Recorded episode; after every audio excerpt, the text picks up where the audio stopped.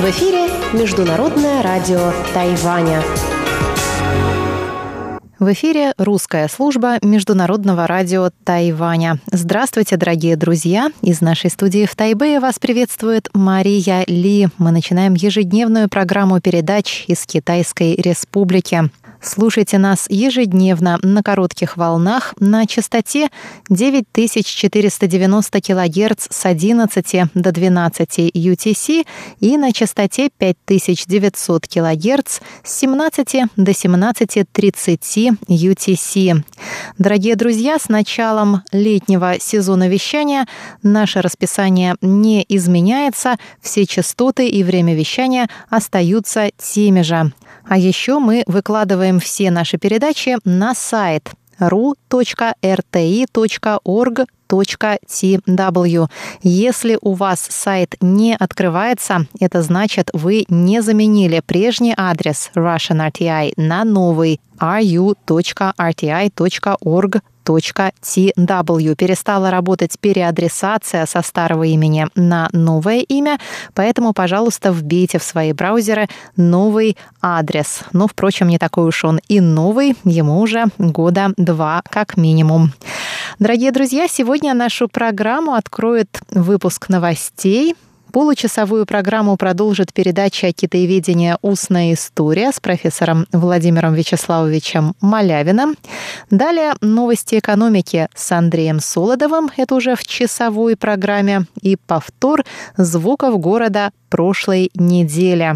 Ну а сначала, как всегда, новости среды 24 марта. Министр иностранных дел Тайваня Джозеф У У Джаусе принял в среду участие в слушаниях Комитета по внешней политике и национальной обороне законодательного юаня Тайваня. Он сказал, что дружественные Тайваню иностранные государства объединяются, чтобы противостоять давлению Китая. По мнению министра, прошедшую на прошлой неделе встречу высокопоставленных госслужащих США и Китая на Аляске следует оценивать оценивать с точки зрения общей международной обстановки и с учетом таких событий и механизмов, как четырехсторонний диалог по безопасности, переговоры в формате 2 плюс 2 между США и Японией и между США и Южной Кореей, визит министра обороны США в Индию, участие госсекретаря США в саммите НАТО и тому подобное. По словам министра, очевидно, что иностранные государства усиливают взаимодействие действия в отношении китайского вопроса. Если смотреть по ситуации в целом, Тайваню сейчас не о чем волноваться. Мы видим, что страны со схожими убеждениями все больше объединяются, что многосторонние переговоры обращаются к китайскому вопросу, что степень взаимодействия сторон повышается. Сказал Джозеф У. Он также напомнил, что накануне в Конгресс США был представлен законопроект Тайвань плюс о включении Тайваня в список союзников НАТО, НАТО плюс, в который в настоящее время входят Япония, Австралия, Южная Корея, Израиль и Новая Зеландия. Министр выразил благодарность конгрессменам и призвал к усилению сотрудничества с США в вопросах безопасности.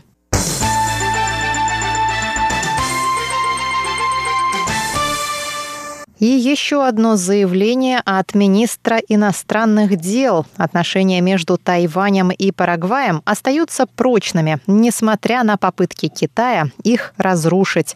Во вторник тайваньский МИД сообщил о попытках давления на Парагвай посредством вакцины. Китайская компания, производящая вакцину от коронавирусной инфекции COVID-19, потребовала от Парагвая в обмен на поставку разрыва дипломатических отношений с Тайванем. Тайванем. Парагвай – один из 15 дипломатических союзников, оставшихся у Тайваня, единственный его союзник в Южной Америке. Министр иностранных дел сказал законодателям, что попытки Китая вмешиваться в дела других государств вызывают лишь их раздражение, и отношения между Тайванем и Парагваем остаются прочными, несмотря ни на что. Министр добавил, что за общественными волнениями, происходящими в Парагвае из-за нехватки вакцин, прослеживается тень Китая. Правительство Парагвая видит, что за общественными волнениями прослеживается тень Китая. Это не просто китайское финансирование, не просто китайские каналы, это и китайская повестка. Они глубоко возмущены такими действиями. В этой ситуации нашим отношениям с Парагваем ничто не угрожает сказал Джозеф У. Он добавил, что Тайвань поможет своим союзникам в деле закупки вакцины, но подчеркнул, что на предоставленные Тайванем средства они не смогут покупать вакцины, произведенные в Китае.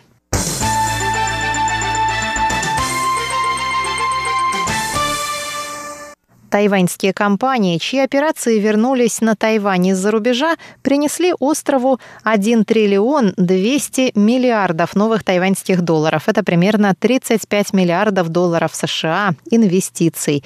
Об этом заявил вице-президент Китайской республики Тайвань Лай на ежегодной конференции Объединенного Генерального Совета тайваньских торговых палат мира.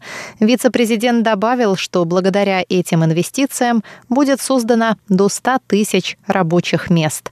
Прогнозируемый рост экономики Тайваня составляет в этом году 4,64%. Это самый высокий экономический рост среди стран с населением более 20 миллионов человек. Также впервые за последние десятилетия Тайвань превзошел Китай по росту ВВП.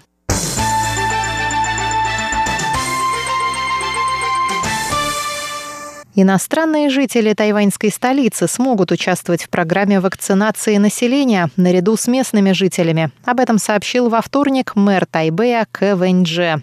Программа вакцинации стартовала на Тайване 22 марта после того, как на остров поступила первая партия вакцин AstraZeneca. Первыми право на вакцинацию получают медицинские работники и работники первой линии, а также спортсмены, которые примут участие в Олимпийских играх в Токио. Далее на очереди те, кто подвержен риску заражения на рабочем месте. Следующими смогут привиться те, кому необходимо выехать за границу. Приоритетный список завершают люди из группы риска в возрасте от 19 до 64 лет, люди с редкими или тяжелыми заболеваниями и, наконец, люди в возрасте от 50 до 64 лет. Мэр пообещал, что вакцины будут распределяться между всеми жителями вне зависимости от их паспорта. Новости среды для вас подготовила Мария Ли.